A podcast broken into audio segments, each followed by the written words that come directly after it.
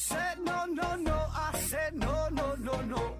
You say take me home. I said no, Perignon. You said no, no, no. I said no, no, no, no. No, no, no, no.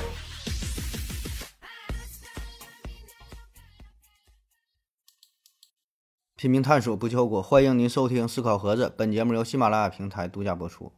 这一期呢，还是回答听友的问题。第一个问题，for 人生提问说，电视上看一些危险的操作，经常啊会有一行字儿啊说非专业人士请勿模仿。我想问一下，那如果是专业人士模仿之后受伤了，节目组会承担责任吗？呃，鱼子青山尽回复说。这是一个隐含的逻辑陷阱啊！受伤了就说明你不够专业。呃，否人生又补充说，有点像心诚则灵，不灵则说明你心不够诚啊。东东福斯回复说，哎，这个问的好。呃，说咱经常看电视是吧？上边呢会写着非专业人士请勿模仿。呃，在一些动画片当中也有，然后现在有一些短视频比较多是吧？有一些这个高手啊做一些危险的动作。呃，比如说骑车呀，什么跑啊、跳啊，啊，这胸口碎大石啊，各种表演，上面写着“非专业人士请勿模仿”。呃，但是看到你这个问题啊，我第一反应就是有点懵。哎，我就想，他这个上面确实写的是“非专业人士请勿模仿”吗？还是说写的其他什么什么字儿“请勿模仿”？然后我特意看了一下啊，我在在这个抖音呢一些短视频平台上看了一下，上边呢写的是。危险动作请勿模仿啊，或者是叫专业动作请勿模仿，那或者是这个视频剪辑效果啊，请勿模仿。呃，还有一些那个开车赛车的，那写的是封闭场地啊，什么存在一定危险啊，请勿模仿。那至于说这种非专业人士请勿模仿，呃，也有这么写的，但不太多哈。嗯，其实这个事儿确实是挺不严谨的。对吧？你这个动作不管是不是专业人士，不管是谁，你去模仿了，这这这出事儿了，他都不太好啊。所以这个吧，我觉得，更多的它是相当于一种友善的提醒，同时呢，也是一个免责声明，对吧？就是说这事儿我告诉你了哈，你别跟我学，呃，出事儿了，这玩意儿跟我无关啊。当然，呃，你加上这句话之后，在法律上是否生效？这个不好说啊，但起码说算是给自己加上了一层保护伞啊。真要有问题的话，呃，可以拿这个拿这个对吧？拿出来说事儿啊。我还记得前两年吧，咱那个动画片《喜羊羊灰太狼》，哎，这里边有一集就是烤羊肉串哈，把这个羊给绑起来了，然后烤，然后说有这个小孩嘛，就模仿这个动作，就把那小孩绑树上了，然后点火烧，最后整烧伤了，然后家长呢把这个。喜羊羊、灰太狼啊，把这个这这这个动画片就告上法庭呗，赔钱呗。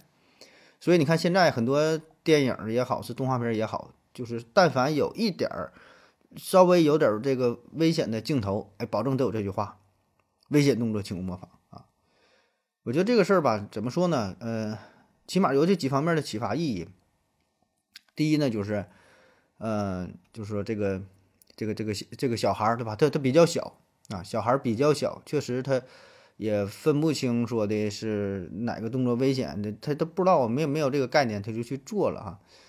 呃，但更多的吧，我觉得这事儿这写这几这几个字儿还是给大人看的，因为你说什么危险动作请勿模仿，你三岁四岁小孩他看动画片儿，他也不认不认识字儿啊，对吧？他也看不懂啊啊，所以这个字儿呢还是给家长看的。我觉得这个问题啊，归根结底还是出在家长身上。就是你这个，你家长对小孩儿的教育、引导、监管做的不到位，对吧？你不能把所有这些问题都归因于动画片儿，对吧？你都怨人家这个这个电影啊，啊！而且即使这些危险动作，动画片当中危险动作，你说超人从十楼跳下来会飞，那你写上了危险动作请勿模仿，那小孩看了，看完之后他也不认识字儿，家长也不管，他还是会出现问题啊！所以我感觉。更多的还是家长以身作则，对吧？你你自己心里没点数吗？你自己怎么管的孩子自己不知道吗？你赖人家动画片，你好意思吗？你还要脸不？而且呢，对于咱们这个动画片来说，我觉得吧，咱国家呢应该加上呃动画片的分级管理制度。那咱们是没有，对吧？咱就说动画片里演去都能演的，什么动画片还分级吗？其实动画片真的挺应该分级的啊！咱说动画片的小孩看的，完全不是这样，对吧？你看日本、美国很多动画片，它就是给大人看的，小孩你也看不懂啊。它有一个年龄段，比如说三到六岁，六到十岁，十到十五，十五到十八，反正怎么分呗，对吧？那有很多动画片它就是大人看的，一些打打杀杀的镜头，一些一些爱情动作片儿，一些恐怖的，对吧？有些动画动画片就是这样，这这些题材，那么这些题材小孩保证是不适合来看，是吧？所以说，他你说这个，你说加上这几个字，你说有什么用哈？可能我觉得用处呢真不大啊，还是应该是从动画片啊，整个这个影视制作行业啊更加的规范化啊，这个管理上、制度上应该呢进一步的完善出来啊。所以之前这《灰羊羊》这个《喜羊羊灰太狼》问题出来之后，然后很多人也是就觉得有点冤哈，也是大伙儿重视。但现在这事儿过去之后，就也都忘了哈。这咱不就是这样嘛？有点什么事儿哈，一窝蜂上去，然后一窝蜂呢。又转向下一个话题了啊！看下一个问题吧，是团子啊提问说，请问盒子啊，你有看过《死亡笔记》吗？那个麦克说节目里啊，好像听你说过啊，呃，你看完了吗？你怎么看这部作品啊？他给你带来了什么启发？（括弧啊，已问过，但是你没来得及回答。）呃，说关于这个《死亡笔记》啊，这个我确实聊过呀，而且我也感觉你这个问题好像是问过呢，我记得好像回答过啊啊，但没事儿哈。咱就再说一遍呗，闲闲扯闲聊呗。而且我两回回答的这个答案呢，保证也不一样哈，想啥说啥。这个《死亡笔记》啊，这我是看过呀，这不是日本那个动画片嘛，然后还有一个翻拍的电影是吧？那个呃夜呃那个那个夜神月吧，然后和那个叫什么刘刘克是吧？还有 N 呐什么 L 是吧？这这这个事儿啊，具体这个呃。剧情咱就不讲了，不再复述了哈。有有感兴趣的朋友可以看一下，我觉得还好啊，挺值得一看。那至于说什么启发啊，这启发有很多方面。首先呢，咱想到的，保证是关于呃正义和邪恶的讨论啊，因为这个满篇嘛，讲的就是正义和邪恶的事儿啊，对吧？就杀人嘛，你杀一个恶人，我这是做错事儿了，你是否就要杀了他啊？你由此还能衍生出来，你说这个死刑是否？是否应该取消，对吧？就是他犯错，他已经杀人了，然后你再去把这个死刑犯给杀了，是否合适啊？当然，这个没有没有正确答案啊，咱就是讨论嘛，啊，讨论嘛，对吧？就说这个正义和邪恶，它的这个界限到底在哪？它是否有一个绝对的明确的界限，还是非常模糊呢？是吧？就比如说，呃，你说杀人放火，这保证是坏事儿，但是你说就因为一个人他放火了。然后呢，比如说造成一些财产损失啊，没有伤到人，然后你就把他给杀了，这事儿是否合适呢？哎，好像还真不好说啊。那么动画片当中这个夜神月啊，他就是捡到了一本死亡笔记，然后有了无限的能力啊。一开始呢，他也是抱着一个很好的出发点，伸张正义，用死亡笔记来惩罚那些恶人啊，对吧？这是这是好事儿啊。但实际上这个效果也未必如此。最后呢，他的个人力、个人意志已经凌驾于整个社会、整个人类之上。就他就成了一个新的死神，他掌握了生杀大权，呃，想杀谁就去杀谁，最后他是走向了这个万劫不复，是吧？还有呢，比如说关于这个权力的思考，权力就当一个人有了无限的权力之后，哎，他很可能就会忘记初心，他没法管理好自己的权利，最后呢，把自己就给毁灭掉了。呃，古希腊吧有一个。有一个神话，不是神话，一个故事吧，就讲的叫古格斯戒指。哎，我们以前也聊过，就说一个牧羊人非常贫穷啊，就非常一般一个牧羊人放羊的。有一天呢，他捡到了一个古格斯戒指啊，这个戒指能赋予他一个能力，就是能够隐身。那隐身这能力那就老强了，对吧？你想想，你能隐身，你多牛逼！然后这个牧羊人最后是当上了国王啊，娶了皇后，然后开始就享享享受享受这个欢乐的生活。就是说这个人呢，他一旦掌握了权力。那就跟你之前就完全不一样，跟你想的也完全不一样啊！有些事儿不是你自己能够控制的，就是咱们人人的这个欲望啊，保证是超出你的想象。你一旦有了无限的权利，那么你就有无限的欲望，最后呢，一定会走向无情的深渊。再比如，咱还咱经常说一句话，呃，叫一个人能力越大，责任越大啊。可是当你这个能力太大的时候，就连自己都控制不住的时候，这就是非常非常危险的啊。呃，还有像很多人就是这个中彩票这个事儿是吧？就中了这个几百万、上千万彩票，好事儿是吧？好事儿啊！但实际上呢，就是刚开始可能挺好，挺挺幸福啊，满足了非常原始的欲望，对吧？就这么点事儿呗。可慢慢的呢，哎，也是啊，最后结果好像都不太好。你说多年之后了，钱也花没了，败事没了，然后自自自己呢也是好吃懒做，最后生活好像都不是特别快乐啊，贫困潦倒的啊。那咱再说到这个动画片哈，就是夜神月嘛，他是想利用自己的这个死亡死亡笔记哈，打造一个他想象当中的一个非常美好的世界、完美的世界、公平的世界、正义的世界啊。但实际的情况呢，远非如此，对吧？这个事儿呢，它没有这么简单。这个世界的规则没有这么简单，更不是你靠一个人的意志、你无穷的权利，你就能去去改变，你就能制定的啊。呃，反正动画片我觉得挺好的，这个推荐大伙儿给呃看一看啊，看一看可以。这里边还有其他很多方面，关于这个人情啊、亲情啊、爱情啊，然后人与神的关系啊，关于死亡的思考啊，然后斗智斗勇啊。很多很多哈，那用一句话概括一下，说我们哈总是以为这个世界的善与恶是，呃，我们总是以为这个世界是善与恶的对立啊，其实不是啊，其实是善与善的对立，是你所坚持的正义和我所坚持的正义的对立。那俩人都以为是正义，但这俩人的正义不一样，所以才对立了，并不是那么简单的善与恶的这个对立，这个决斗。下一个问题，爱思词的勾提问说，何总。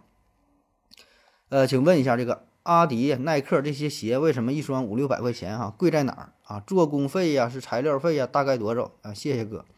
六道口翻袋小王子回复说，大概五块钱，剩下的钱来自于品牌。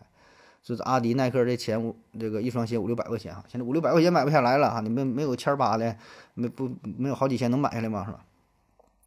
嗯，咱也不只是说阿迪、耐克吧，就很多这个品牌吧，对吧？大的品牌。衣服、裤子、鞋，各种东西都包括，对吧？你这个汽车、手表啊、包啊、衣服啊，名名牌的东西都很贵啊。那么至于你说这个成本能多少钱哈？五百块钱一双鞋，成本能多多少钱？这个咱也很难去去调查这行业的内幕，咱也不知道哈。但让我盲猜的话，估计不会超过一百块钱，可能也就几十块钱、三五十块钱啊，或者更少吧啊。其实这就像买房子一样，你说一个别墅两千万啊。两千万一个别墅，那么这实际上你你建造的这个价格能多少钱，对吧？不不就是一点砖头嘛？那砖头能值多少钱是吧？也没多少钱啊。所以这个账嘛，它不能这么去算。哎，品牌品牌嘛，这里边它有一个品牌的附加值，它这个牌儿值钱呢，对吧？就像是你说这个奔驰的车啊，奔驰，嗯，奔驰就低端点的哈，就 A 级车的，就是 B 级啊，或者像宝马，宝马这个。一系的车是吧？你说它这个车二十多万，那实际上呢，它这标得占多少钱是吧？还有像奥迪，你说奥迪，嗯，A 四、A 六啥就不说了，咱就说这个，比如说 A 一啊，什么什么 A 三呐，是吧？就这些比较比较低端，比不是低端，比较便宜点的这个入门级的品牌，它这个标可能真就是占了一大部分啊。这个是它值钱的地儿，是吧？有很多就是特别汽车，这平台它都跟一般的什么平台的都是这都是一样的，知道吧？就是换个壳，换个换个标。当然哈，这个品牌，咱说这个品牌，呃，个人感觉确实值这个钱哈。咱不是说这个品牌它就是来蒙你了、骗钱的，完全不是这样啊。我真是认可，咱说这个牌儿值钱。为啥这个牌儿值钱啊？这个牌儿啊，它不是这种奢侈品啊，那那有点太虚了。你说一个包背出去八千块钱、八万块钱，这这这有点太虚了。咱就说一般的这个品牌啊，就是说大众能接受的啊，这个牌儿啊，这个钱它值在哪里啊？咱还是拿这鞋举例子，比如说啊，一双鞋啊，你说就是耐克吧，咱不是做广告啊，你这随便啥都行，就差不多了五百块钱啊。那么五百块钱一双鞋，咱说保证算不上奢侈品，对吧？咱也买得起，也还行，对吧？五百块钱啊。那么五百块钱你买了一双耐克的鞋，意味着啥呢？首先你穿出去之后你很放心啊，这个放心既包括就是它呃品牌上。你你可以可以接受，对吧？绝大多数人一看，哎，这耐克也还行啊，对吧？也不是说特别 low 的品牌，也不是说没听过的一个品牌啊。这个你不用特别担心，起码说不会让你特别丢人，对吧？就还行，是吧？其次呢，就是它的质量有保障，对吧？你起码穿了这双鞋之后，你不会担心它三天两头的就开胶了、断裂了，对吧？不能穿了啊。起码你穿一阵儿，质量是有一定保障的啊，就做工也还行。哎，那么同样的话哈。比如说，你买了一双不是特别有名的鞋啊，那鞋你根本就没听过啊，搁地摊买的，呃，一百块钱啊，那么它这个做工可能也很结实，质量也很好，甚至说也达到了你买的五百块钱耐克的这个水平，甚至比它还要好呢，对吧？而且有些人他说我也不在意什么大品牌，我随便穿什么都行啊，我我我也不考虑这些东西。哎，那么这个时候，这个耐克这双鞋的意义在哪呢？它的这个品牌就是说可以让你不必承担风险。就当你花五百块钱买了这双耐克的时候，你不用不用担心任何事儿，拿出去就穿啊，不管是品牌质量，不用担心，不用考虑这些事儿。而你花一百块钱买的这双不太知名的这个鞋的时候，你就要冒着风险去买。也许这双鞋质量很好啊，你穿了三个月，穿了半年，穿了一年，OK 都没有问题，都很好，那算你捡着了。但是也有可能你穿了这双鞋之后，两天半就开胶了，你也没处说理去。所以呢，这个就是一个质量的保障啊，并不是说便宜的东西质量都不好，而是说质量，而是说便宜的东西质量有可能不好，你要买它就要冒着一定的风险啊。咱再举一个非常现实的例子，就吃饭这个事儿啊，吃饭啊，那么吃饭呢，有一些比较这什么老品牌的饭店，百年老店啊，像咱们这边有什么东来顺的火锅啊，什么老边饺子啊，啊，就全聚德的烤鸭呀。呃，什么什么清风包子啊，就是很多有名的店，对吧？那么这些店，你说它特别好吃吗？那可能也不是，对吧？现在有些人喜欢去什么网红啊，去什么新兴的口味啊，哎，也可以。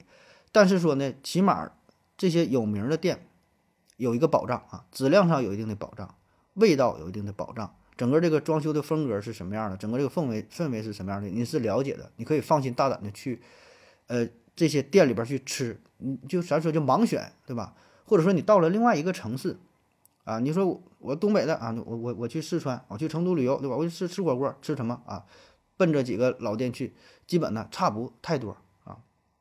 或者比如说，呃，有朋友来你家，从外地来了，啊，说吃点啥呀？哎，你你请我去吧，你们这当地东北有啥好吃的？你们找个菜馆去。领他去，那么我我会领他去哪呢？保证去一个我以前去过的啊。咱说并不用说特别大的品牌吧，哎，起码这个店差不多开了三年、五年、十年、八年了，然后每天的这个顾客量差不多，而且你也是去过几回，质量有保障，就是你不用冒这个险了。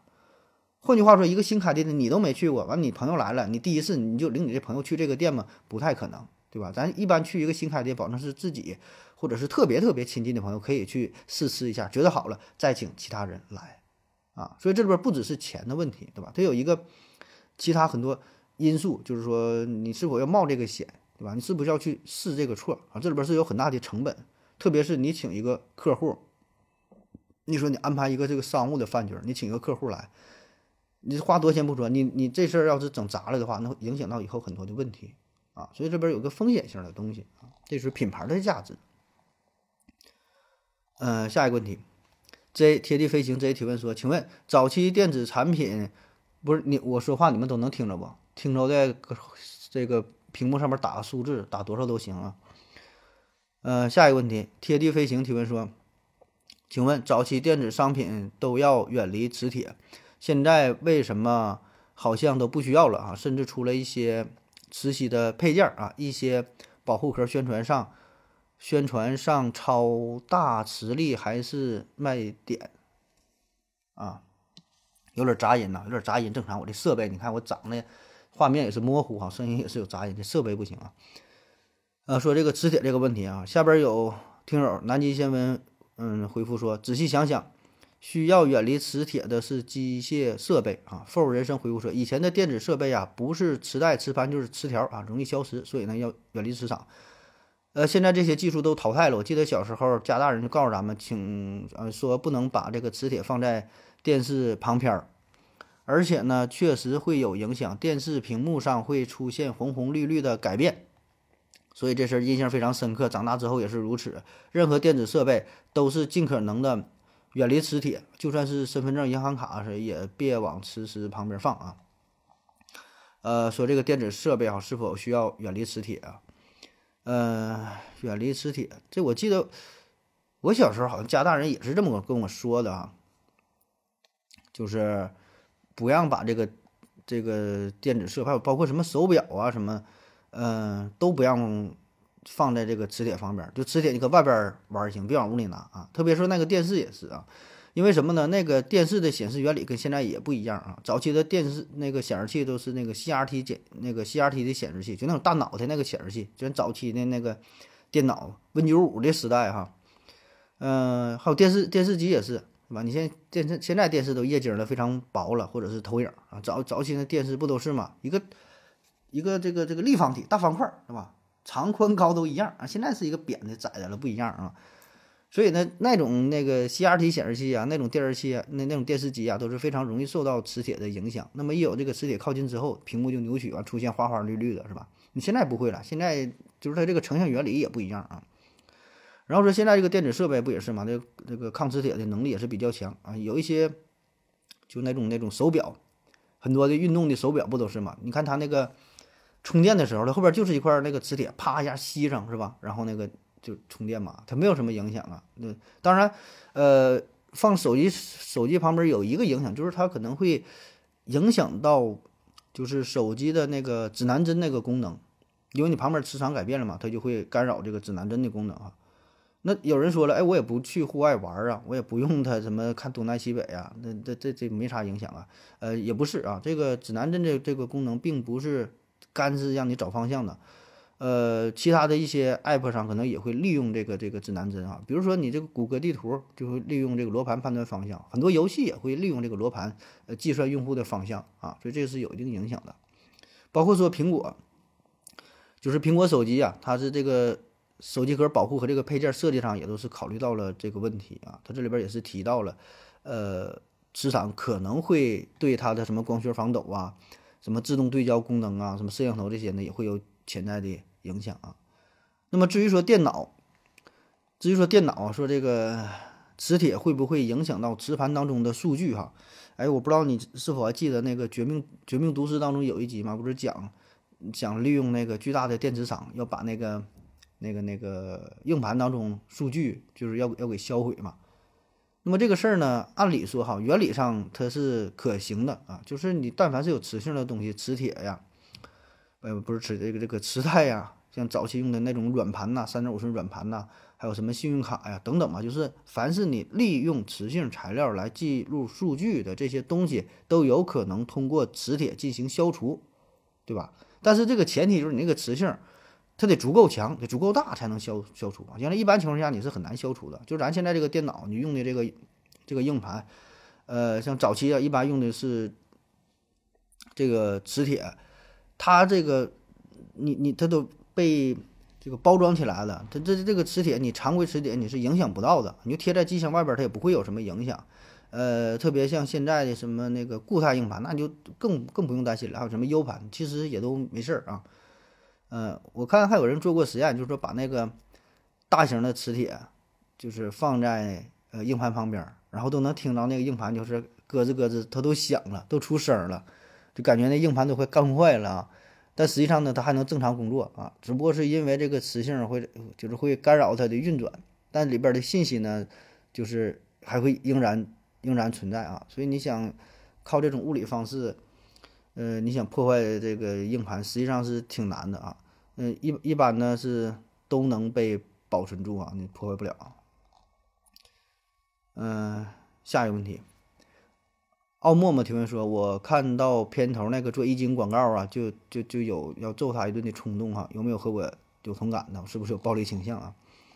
啊，说这听这个喜马拉雅上面有些片头广告是吧？这也没有办法啊，这个人就靠这东西赚钱的啊。呃，有有没有暴力倾向啊？这个咱们平时遇到一些问题的时候啊，无非是有三种解决方案：以理服人、以德服人和以暴制暴。”啊，你很难说哪个对哪个不对，是吧？哪个好哪个更好，就得分什么场合，是吧？各种方式各有各有利弊啊，最好呢综合运用一下，对吧？你遇到跟你讲理的人呢，你就以暴制暴哈；遇到那种不讲理的人呢，你就跟你就跟他以德服人呗，是吧？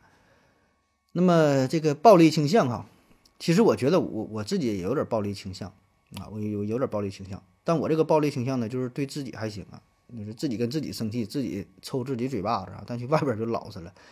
你现在这这个这个社会不就这样嘛？那搁外边都老实点儿啊，那别太暴哈，脾气太暴没有什么好处啊。都是法治社会了啊，你要是跟自己过不去还行，跟自己过不去你咋的都行。但是在社会上还是控制点自己的情绪啊，后果挺严重的，对吧？你不管是给人打了还是被人打了，都不太好，是吧？要不然就是住医院，要不然就是住监狱，你说你选一个是吧？下一个问题啊，阿萨德 X 也提问说，为什么提问的总是那么几个人？是不是托？呃，不道之高哪道去了里回复说，我就是托，不对啊，是是啥啊？是托啊？错了错了，这字不认识啊，是什么玩意儿？小熊猫能回复说，有些问题是何种知识秘书提问的，比如嗯卧槽那一个啊。K 文晨回复说，只要能让那个刘景回答不了那个问题，就还是不错了。说咱们问说咱们这个回答问题是不是有托儿哈？哎呀，居然被发现了哈，确实有托儿啊！这些问题全都是托儿哈，哪有正经人提问呢？全都是我的托儿哈。你说找托儿，我现在我这问题基本都排到三个月之后了，我这自己这点问题都回答不完，我我还我还找托儿，我咋那么闲呢？我找托儿。下问题，顿古布拉赫提问说：“请问盒子，马里亚纳海沟的深度是怎么知道的？哈，是先有人做底还是怎么样啊？”鱼子青山尽回复说。超声波就能探测个差不离。否人生回复说，无人探测器、水压法、水深法，水压是线性相关的。嗯，顿布拉顿布古拉赫回复说，海沟是沟啊，两边的崖壁回声的干扰会很大吧？说这个马里亚纳海沟哈，这是怎么测量的？这个深度哈，一万多米啊。呃，我查了一下这个。测量的历史啊，说是最早呢是在一九五七年啊，苏联。一九五七年呢，苏联有一个考察船，叫做维塔兹号啊，维塔兹号，它呢是通过这个回声波测量法测出的数据是一万一千零三十四米，哎，这也是咱经常听说的这个数据哈，一一零三四这个深深度。但是这个数据吧，后来就是呃没能被再重复测量出来啊。所以呢，也不作为一个标准的参考值啊，而且是首次测量，可能确实存在着一些误差。呃，后来呢是这个，嗯，英国，后来呢是英国皇家海军啊，挑战者二号啊再次测量，挑战者二号呢利用这个回呃回声波回这个回波定位的方式啊。呃，位于北纬十九度十九分，东经一百四十二度十五分，测量出当地的深度是一零九零零米啊。那么这种方式是用探针通过渐层深度反复发送声波，再以耳机捕捉回波，并将回波器的速率与手持码表计时完成。听着也不太懂是吧？他说咱咱也不知道，反正他就是这么写的啊。因此，正式提报的最新深度啊，按照严谨的做法是将所测得的深度再减去二十寻啊，从而得到的数据是一零八六三米啊，得到的这个数据啊。然后，一九六零年，美国海军嗯迪里亚斯特号这个深潜器创造了潜入海沟一零九一六米的世界纪录啊。呃，再往后呢，是一九。九五年三月二十四号，这是日本啊，日本海洋科技中心的海沟号机器人开始探测马里亚纳海沟啊。这个机器人啊，这是一个缆控式水下机器人，缆呢就是电缆、绳缆哈，那个绳控制的，被一万两千米长的一次性这个缆绳缓慢地放下海底，它是带绳的啊。然后这个母船的操控室有十七个监视器，显示出潜水器发出的图像资料。那么经过三个半小时，海沟号到达马里亚纳。海沟这个海底的最深处啊，叫查林杰海渊，就最深的这个地方啊。到达底部啊，这个时候呢，这个深潜器啊显示出的水深是一零九零三点三米啊，修正水深啊一零九幺幺点四米啊。那么为什么要修正呢？就是根据这个呃水压测量的数值啊，什么含盐量啊、水温呐等等啊，最后呢把测出了是这个数据啊。所以你看这里边这个方式是非常。非常多哈，有一些直接测量，有这个什么回声法啊，还有根据这个水压的什么变化呀等等吧，这个不同的方式啊。下一个问题，东东福斯提问说，接电话后要先说一声喂啊，这种习惯是怎么来的？南极先问回复说呢，如果是喊呢，你就会问，你就会问为什么要啊，总得出个声让对方知道是人是鬼吧。东东胡斯回复说：“不管是什么，就是这个习惯是怎么来的啊？”风铃师太回复说：“如果接电话一声不吭，总感觉有点诡异或者是不礼貌。以前电话接打双方都要收费啊，而且没有来电显示啊，用喂或者是你好哪位等等打招呼来提醒通报或开始谈话。国外接电话也有哈喽或摩西摩西的之类的呀，呃，应该属于自然而然的习惯啊，然后约定俗成的行为啊。说打电话为什么都说喂啊？”喂啊，这字从哪来的啊？这有这么几种说法啊。第一种呢，就是说这个电话这不是这个美国人发明的嘛啊？呃，之后呢，在西方社会先是普及，最后就在到咱中国，其实这都是很晚的事儿了，是吧？呃，所以有这样一种说法，就是在美国人和英国人他们接电话之后，如果对方迟迟不说话啊，或者是电话没有信号，刚开始做这质量也不太好，那么他们就会很着急的不停的对着电话喊 “Why”。啊，“why”“why”，就为什么啊？就怎么了？哎，咋的不出声呢？“why why” 哎，完就咱们一听就像喂喂，哎，咱就学会了啊，然后就用这个喂啊来来打招呼啊。当然，我觉得这个这个有点不太现实哈，有点扯淡啊。呃，另外一个说法呢，说这个喂啊，这个是跟法国人学的啊，说是在大清时候咱们装了第一部电话啊，安装电话的是呃法国的一位工程师，然后他接。就是安好电话，电话他不得这个试拨一下吗？打过去了，完他就说这话喂，啊，他这个是一个法语 O U I 啊喂，他这个是就是好的啊，就打招呼，法语打招呼这个意思。完，那中国人大清朝那时候也不知道说你那玩意说啥呢，合计就都得说这句话呗，哎，慢慢就学会了啊。我觉得这个倒是，嗯，可能有点有有点这个关系，是这么来的，这不太清楚啊。但我觉得这个算是。呃，挺靠谱吧？啊，就是法语这么来的啊。呃，其实咱们可以研究一下这个“为”这个字儿啊，就是他最早的意思是啥？他是否有打招呼这个意思啊？咱现在你看，你查字典，他说这个“喂”啊是呃用来什么？就是远距离啊，或者跟陌生人打招呼啊。你想，咱平时说话很少用“喂”这个字儿跟别人打招呼，对吧？就俩人见面你说喂吗？保证不说喂，说嗨什么或者你好什么，对吧？没有说喂的啊。那么喂这个字呢，在康熙字典当中，它的解释呢是为畏啊，畏惧、恐惧的意思，就跟今天这个喂就吃饭这个完全是两个意思。后来呢是有了这个喂，就是把这个食物放在别人嘴里，喂奶、喂饭，或者是动物，对吧？喂养动物，喂马、喂鱼、喂狗的。而且你看，古代这些名著当中，你看四大名著也好啊，是看什么《金瓶梅》也好啊，这些书籍当中，也从来没有用“喂”这个字儿来打招呼的。所以这也就是从一个侧面说明，这个“喂”这个字儿啊，就打电话来说“喂”啊，“喂”啊，这个字儿应该是一个近现代发明的，过去是没有，应该是在电话出现之后才有的。当然，这是我瞎猜的哈，就我没有一个特别特别这个这个嗯这个确确凿的这个证据啊。下一个问题，幸福的夏洛 QL 听说：何子老师，呃，你除了上班给别人看病，下班录音做节目，偶尔撸串喝啤酒之外，还有什么比较费钱的爱好吗？比如说钓鱼啊，鱼没钓上来几条，装备倒是准备的特别齐全精良。烧钱的爱好是吧？我这个爱好啊，还真就不太多啊，浪费钱的、费烧钱的这更没有了，我基本都是挺省钱的啊。呃，爱好原来爱好。呃，看看书，看这这没有什么别的什么爱好，就杂七杂八的。现在有一个爱好算是，呃，做短视频这算不算呢？就除了录音，原来做音频，现在研究做视频啊。你看这不又开直播呢吗？呃，做这个短视频，我觉得这个东西挺好玩的啊。但我做的这是非常省钱的做法，就是拿一个手机，整个耳机连上就就录音了啊。这你要是真要是烧钱的玩法，那可是贵了，对吧？你这手机呃相机呀。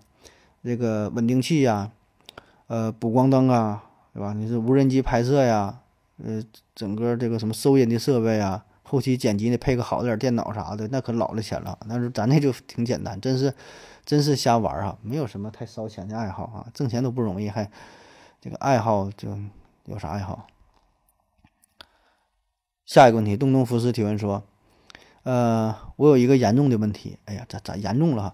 为什么有些人呢站在高处就有往下跳的冲动？这个不符合人类自我保护的机制啊！我以前呢差点有过几次就跳了啊，闭着眼睛蹲下来之后，然后控制住了，好像现在年纪大了，这种感觉越来越少。呃，南极仙文回复说：“你这不是没跳吗？所以啊，这这是保护机制起作用了啊。”鱼子青山近回复说：“呃，你很正常啊，人有本能的自杀倾向。值得庆幸的是，你经受住了考验哈，总是要淘汰一部分这个自制力不够强的哈，就真正的跳下去那些人。”呃，说这个跳楼的这个问题啊，呃，人站在高处啊，都有一个。想要往下跳的这个想法啊，这事儿呢确实是挺常见的。你看啊，咱看一些视频，就是呃那种蹦极不敢往下跳，哎，但是呢有一些人呢，你像蹦极时候不敢跳，但站在高楼大厦往下看的时候，哎，有一种冲动啊，想要从上面飞下去，是吧？这个呢叫做高地效应啊，高地效应 （High Place Phenomenon） 啊，这是佛罗里达佛罗里达州立大学的。Jennifer Hams 啊，他提出来的，说的是啊，当靠近高崖的时候，你的生存本能开始起作用，你把自己推开，但这时你的平衡和运动系统却认为没有什么在推你，所以你也不会掉下去啊。所以这时在你的大脑中央处理意图的那部分就可能会认为一定有什么东西在推着你，所以你真的要跳下去。嗯，说实话，他这个解释我也没看太懂啊。反正他大致的说法就是，你你你你你你在一个高的地方，你想往下跳，然后呢，你又没跳，那你这个大脑，你的大脑呢，就是让你赶紧躲开，觉得很危险。然后你的平衡系统、运动系统呢，又告诉你说的，你就不用躲开，反正也不俩怎么就产生矛盾了。嗯，而且咱还有其他类似的感觉，就是，反正我我是有啊，比如说你坐在这个。坐车的时候，或者是坐船的时候啊，在什么危险的地方坐火车的时候，你想把这个窗户打开，想把这个手机给扔下去，虽然觉得这么做很危险，不应该这么去做，是吧？但还是有这种想法，或者是看到别人坐在这悬崖悬崖旁边，你想一脚给他踹下去，啊，都都都都都有这种想法啊。那为什么会这样呢？呃，我说说我的想法啊，我的想法就是说。他是想通过赶紧跳下去这种方式，来排解内心的恐惧。就是你站在悬崖上，你站在高楼上，你是非常恐惧、非常害怕的。那么你怎么能够能够缓解？怎么能够结束这种恐惧感呢？一个是离开，那还有一种方式，就是你真正跳下去，跳下去一了百了了，你就解脱了，你就不害怕了。咱俗话说，就不怕贼偷，就怕贼惦记啊。所以你看这个死刑犯啊。死刑犯啊，什么时候最恐惧？他不就是被押上刑场，要执行还没执行的时候，这他保证是最极度恐惧啊，对吧？这啥时候你赶赶紧赶紧给我整死得了！我这这他妈提心吊胆，太吓人了，是吧？或者是考试，你说考试啊，真正上考场了，一答卷一开考了，其实也无所谓了，对吧？考会就答嘛，不会就拉倒呗，对吧？不及格就不及格呗。什么时候最恐惧？考试之前，临近考试的时候。还有一个就是什么呢？考试，呃，要宣布分数的时候，他有时候考试不是老师读分嘛啊，呃，这个从上往下读啊，九十分的谁谁谁，八十五分的谁谁谁，完没及格了有以下几个同学，要念你的名字没没念你的时候，没念你名字的时候，最害怕，真正念完了你就解脱了啊，念谁谁谁啊。嗯，黄博士啊，五十八分啊，没及格，没及格，没及格呗，能他妈怎么的，是吧？所以这个时候反而是解脱了。所以你站在高楼大厦的时候，正是因为你内心持续有一种恐惧感，你想逃离，如何逃离？跳下去摔死，摔死就完事儿了，老子解脱了啊！好了啊，感谢您各位的收听，谢谢大家，再见。感谢您的聆听。如果您也想提问的话，请在喜马拉雅平台搜索“西西弗斯 FM”，在最新一期的节目下方留言即可。欢迎您的参与，我在这里等你哦。